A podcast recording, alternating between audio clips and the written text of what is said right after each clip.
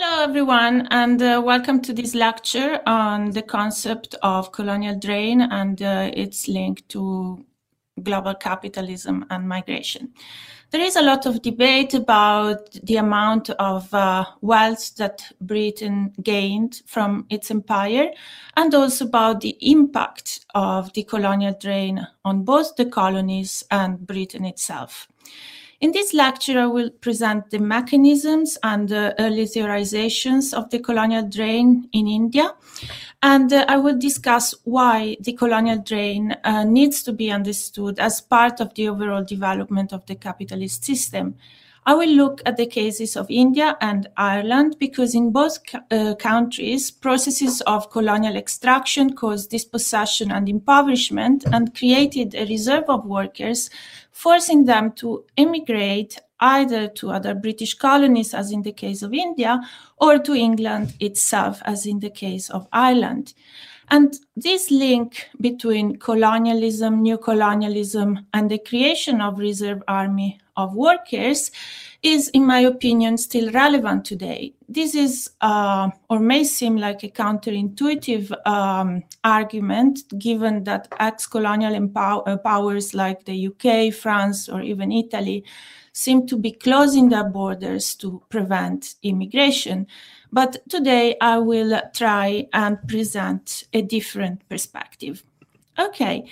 So, if we look at the history of British colonialism in India, we need to bear in mind that um, until uh, the beginning of the 19th century, if any regions uh, were predominant in the world, they were uh, in Asia and, in particular, uh, China, so not Europe.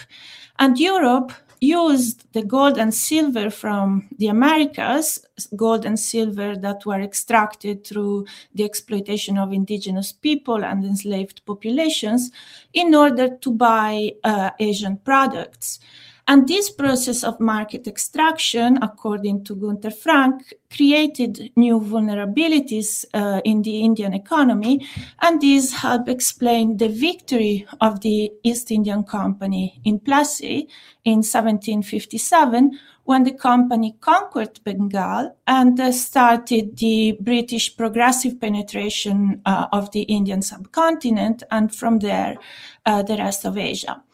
As a territorial power, the East Indian Company imposed new relations of landed property, increased taxes to an unprecedented level without reinvesting revenues in public works, especially irrigation, which was essential to Indian agriculture.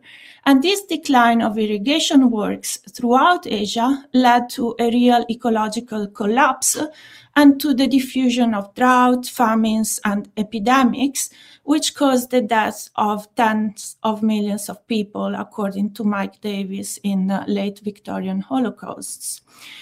The East Indian Company also had the exclusive monopoly of trade uh, of uh, commodities like tea, salt, opium, and, and so on.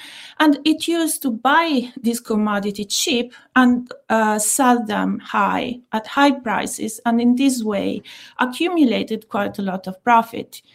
And this kind of mechanism also implied fabricating famines, for example, between 1769 and 1773, the East Indian Company manufactured the Great Bengal famine by buying up all the rice and refusing to sell it again to the population except at fabulous prices. And in this way, uh, the East Indian Company caused the death of up to 10 million people, one third of the population in Bihar and Bengal.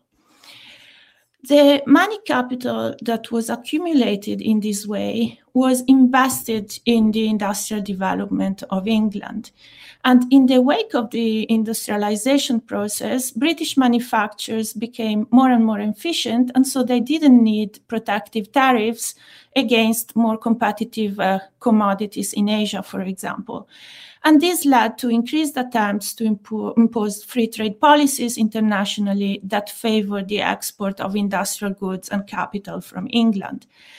But this wasn't just an economic process, it also implied uh, colonial power because it was thanks to their colonial power that the British could impose free trade policies on India and force the country to specialize in primary production.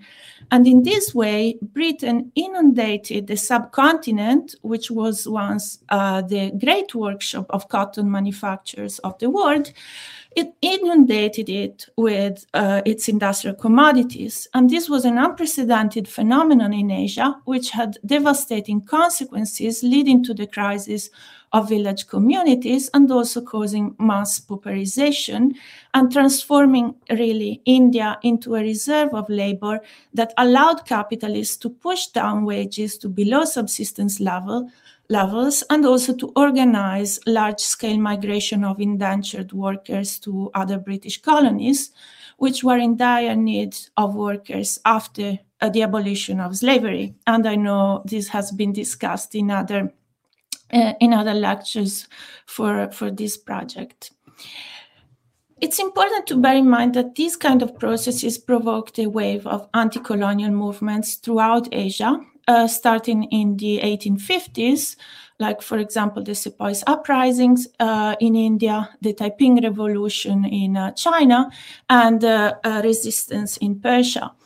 And even if the Taiping uprising was bloodily repressed by the British, one of its results was the rise of nationalism in India and the development of uh, an Indian school of political economy against the empire. And Naoroji uh, was probably the first who developed the theory of economic drain, which he defined as a unilateral transfer of funds from India to England through a series of mechanisms based on trade, banking, and administrative mechanisms. And this uh, basically transfer um, of money was unilateral because India didn't get any equivalent uh, return back. So, what uh, both Naoroji and other economists like that highlighted is was that a substantial part of tax revenues uh, wasn't used within India, but was used as reimbursement to the producers for their export uh, surplus uh, with the world, and this export uh, surplus was kept in London. What does it mean exactly? So, when the East Indian Company took control uh, of the subcontinent and established a monopoly over Indian trade, it also began to collect taxes uh, in India and then use the portion of tax revenues to fund the purchase of Indian goods for British use.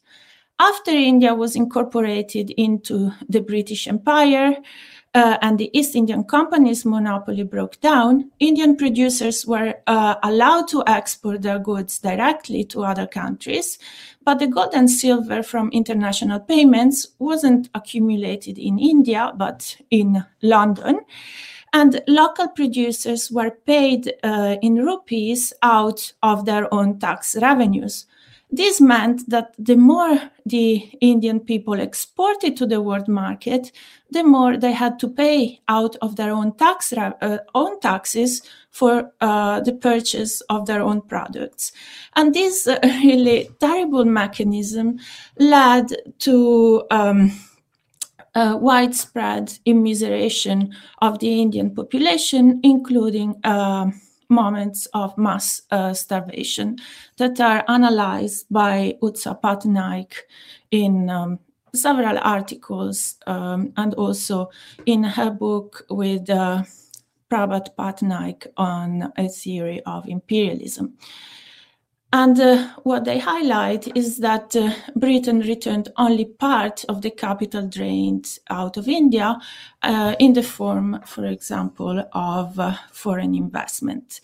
And foreign investment on its side was aimed at keeping the Indian economy dependent on the um, British economy. How much money um, did the Indian uh, economy? Um, transfer to, to Britain in this way.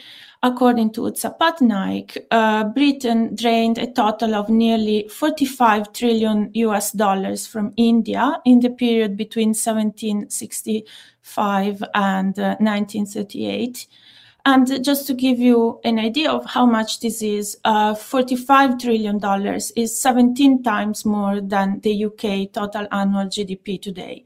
So when we try to understand how much uh, Britain gained from its empire, we also need to bear in mind that India was only one part of the empire. And so we need to multiply this amount, uh, considering all the extent, the extension of the British Empire. Um, so Utsa Patnaik and uh, Prabhat Patnaik highlight in their book um, that this colonial drain uh, combined two mechanisms. We had one internal mechanism, which was the extraction of surplus from workers and peasants through rent, taxes, and monopolies by the colonial state, and an external mechanism. So the fact that these revenues weren't spent internally, but were accumulated abroad. Now, nationalist thinkers like Naoroji or Dutt focused mainly on the second uh, mechanism of this transfer, so the international transfer of money, but they didn't examine the relationship between the peasants and the landlords. And for Chandra, for example, this lack of analysis of the relationship between the producer, the cultivator, and the landlord is perhaps the weakest link in nationalist economic thinking. Now, um, in their book, uh, the, the Patnaiks discuss whether Marx was aware of these theorizations, and they conclude that uh, he probably was. There is uh, textual evidence. Probably he know he knew Naoroji uh, himself. But the problem is that even the Patnaiks repeat a commonly held opinion that uh, in Capital, Marx analyzed the self enclosed national economy and so failed to integrate the colonies into his analysis of uh, global capitalism. Uh, well, in my opinion, this is a mistake because actually for Marx, uh, the colonies were part of the British economic system. And in order to understand the process of capital accumulation on a global scale, we need to look at the interaction between continuing processes of primitive accumulation and the fact that capital accumulation takes place at the global level and doesn't lead to an equalization of conditions internationally, but rather increases uh, international inequalities. And this kind of argument is quite clear if we look at uh, his analysis of Ireland in Capital uh, Volume 1, uh, which was the oldest English colony, and Marx um, describes in Capital as an agricultural district of England. And he differentiates uh, the process of colonization during the period of so called primitive accumulation, when the state played a key role in supporting English and Scottish uh, settlers taking over the land and extracting economic surplus as land rent as well as taxes. And he differentiates then the process of uh, colonization after the Industrial Revolution, when these kind of mechanisms uh, still persisted. But the most powerful driver of this possession was the capitalist transformation of agriculture, which forced more and more people out of the countryside. And Ireland is quite an interesting case because, uh, because of geographical proximity and other factors, Irish dispossessed peasants fled the country and migrated to England, where they swelled the ranks of the Industrial Reserve Army of uh, English capital. And in his writings, Marx describes in quite detail how the English ruling classes put workers in competition uh, against each other and instigated anti Irish racism in order to increase the antagonism between Irish and English workers. And uh, as a consequence of this, English workers were seen by the Irish as complicit in English domination over Ireland. And Marx as well, this kind of uh, antagonism is the secret by which the capitalist class maintains its power. So this is just an example of how, for Marx, processes of imperialist expansion are not external to the condition of the working class in the imperialist uh, centers, but the condition of workers in the colonies and in the core of the system are actually closely interrelated. And we can see here actually an analysis of the boomerang effect of imperialism that was theorized by Aimé Césaire. And uh, it's also interesting to look at his uh, political uh, activity because, as a leader of the First International, Marx sought by any means to incite English workers to support the Irish struggle for independence, not just as a humanitarian issue, but actually as the precondition for the, its own emancipation. And this kind of solidarity for, for Marx was key on the one side to building working class unity in England, but also to opening a wedge inside the nationalist movement in Ireland, strengthening the international organization of the working class. And it's quite interesting because in private conversations, Marx and Engels criticized Irish nationalists for attempting to conceal English workers' support for Ireland. And according to Engels, this was a calculated policy aimed at maintaining their domination over the Irish peasants. So, in my view, we find in Marx a theory of the colonial drain that combines domestic and international class relations and also looks at the link between dispossession, impoverishment, and migration.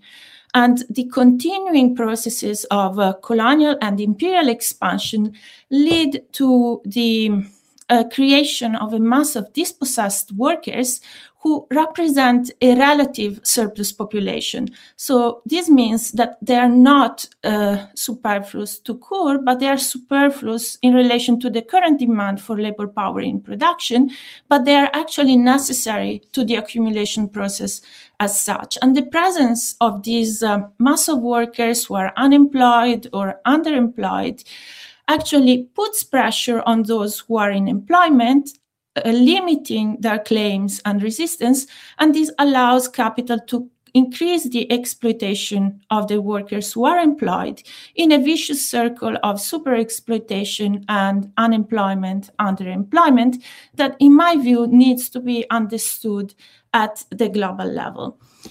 If we try to understand uh, or apply this kind of uh, framework today, one could ask, well, how do we explain the fact that uh, ex colonial powers in Europe are actually funding, giving money uh, to Libyan militias, for example, to create detention centers uh, to prevent uh, immigration from the Mediterranean.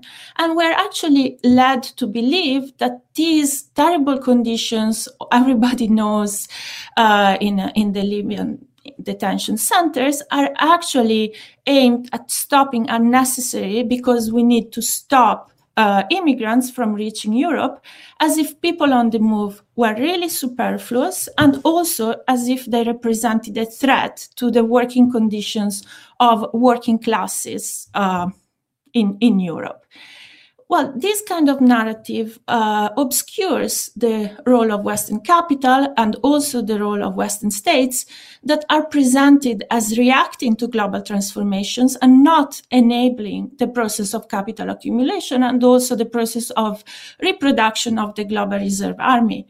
And in my view, this kind of narratives also strengthens uh, racialized discourses on surplus population um, obstructing the common organization of workers and actually allowing the super exploitation of a section of workers in Europe that then generates a general uh, worsening of working conditions. And uh, these kind of mechanisms, in my view, are quite evident if we look at the relationships uh, between the EU and Italy after the 2011 NATO war on Libya. So this war was presented as a humanitarian intervention aimed at supporting the Libyan population that had rebelled against Gaddafi in the wake of the 2011 uprising. But the actual goal of the war was to prevent the radicalization and extension of these uprisings throughout North Africa get rid of Gaddafi's nationalist policies and impose a much more new colonial agenda in Libya. And this became clear immediately because amidst uh, destruction of uh, Libyan infrastructure, impoverishment, human rights abuses, the New York Times also immediately said that this war had led to a scramble for access to Libya's oil wealth on the part of Western corporations and states that in order to be able to extract Libyan resources, empowered local militias, which became increasingly integrated into state institutions, and these state institutions eventually broke down amid an ongoing civil war in the country. So just to give you an example of how this form of predatory neocolonialism operates, um, the multinational oil and gas corporation, Eni, interrupted the payment of reparations for the crimes of Italian colonialism in Libya that had been agreed with the Gaddafi government in 2008. And to ensure the extraction of Libyan energy, Eni struck deals with local tribes and militias that started to act as security companies of uh, Eni itself. The problem is that the same militias are also involved in the trafficking of fuel, weapons, and human being from Libya and act as the Libyan Coast Guard. And for the Libyan Audit Bureau, for example, the smuggling of refined petroleum products between 2014 and 2017 cost the Libyan population around 20 billion US dollars. So this is a huge drain of Libyan resources that helps explain why, on the one side, about 10% of the petrol sold in Italy has been imported illegally at almost no cost, while on the other side, since 2014, the Libyan population faces a total lack of uh, public services, an 80% decline in their purchasing power, and basically has to pay quite a lot of money to buy its own petrol. So this is just an example of the processes of neo-colonial drain that are going on in Libya right now, pushing large number of people to leave the country. So one could ask, what is the role of the EU and uh, Italy in all this? Well, it's quite interesting because the naval, naval missions of the EU and Italy in the Mediterranean have turned a blind eye on fuel smuggling and have only targeted low-level smugglers, which has facilitated the concentration of smuggling activities that turned into trafficking in, in many cases and have made uh, Mediterranean crossing much riskier, turning the Mediterranean into the deadliest um, migration route in the world. If we look at the drop of arrivals uh, from the Mediterranean in August 2017, we see that this drop is not the result of all the money that has been paid by the European Union to support the Libyan Coast Guard and detention centers.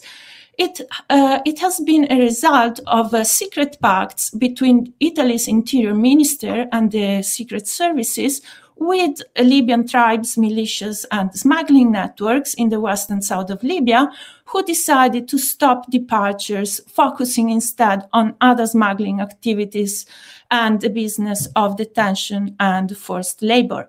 It's also a result of the Italian naval mission Mare Sicuro extending itself into Libyan waters in a clearly neo-colonial fashion and basically taking control and training uh, the Libyan Coast Guard. So this kind of processes led to the expansion of an economic system based on forced labor and just to give you an example of how it works, uh, these militias that control detention centers receive millions of euros uh, from the EU, and they also extort money from the detainees. But in addition to this, they also sell the detainees or rent them out, forcing them to work without pay in order to secure their release. And then, in many cases, also organize their uh, journey um, across the Mediterranean. Now, the thing is that uh, not all immigrants wanted to go to Europe in the first place. But uh, once they are in this situation, they cannot find secure work in Libya and they cannot find a safe transit either to Europe or to their countries of origin. And so this basically, this kind of mechanism traps them within a system that at the same time stops them there and pushes them towards Europe. And it's quite significant in a collective video message that is available online. Detainees of the Usama prison in Western Libya says, said that basically um, this is a situation in which they say, well, they refuse to deport us. We told them that we want to go, we want to go back to Africa so that is basically sub-Saharan Africa, but they refuse to deport us. They don't want us to go to Europe, and also they don't want to go back to our countries. They are keeping us here for business because the Libyan economy uh, basically works around the business of detention and forced labor. So when and if immigrants manage to arrive in Italy, Libya continues to play a disciplining role because the conditions that they are leaving behind make conditions in Italy seem an improvement, even if these are quite poor. And uh, in an article uh, Rossana Cillo and I wrote about this, we interviewed a series of immigrants, uh, African immigrants in Italy. And uh, one uh, immigrant from Mali, uh, as asylum seeker, told us, well, even if they don't pay me, that's not really a problem because I am in Italy, I'm not beaten. Before I was in prison all the time in Nigeria, in Libya. But here I'm not in prison. I eat, I sleep, I sleep well, God willing. I only have my mother. And so basically, he's okay, even if um, he's not being paid uh, for his work.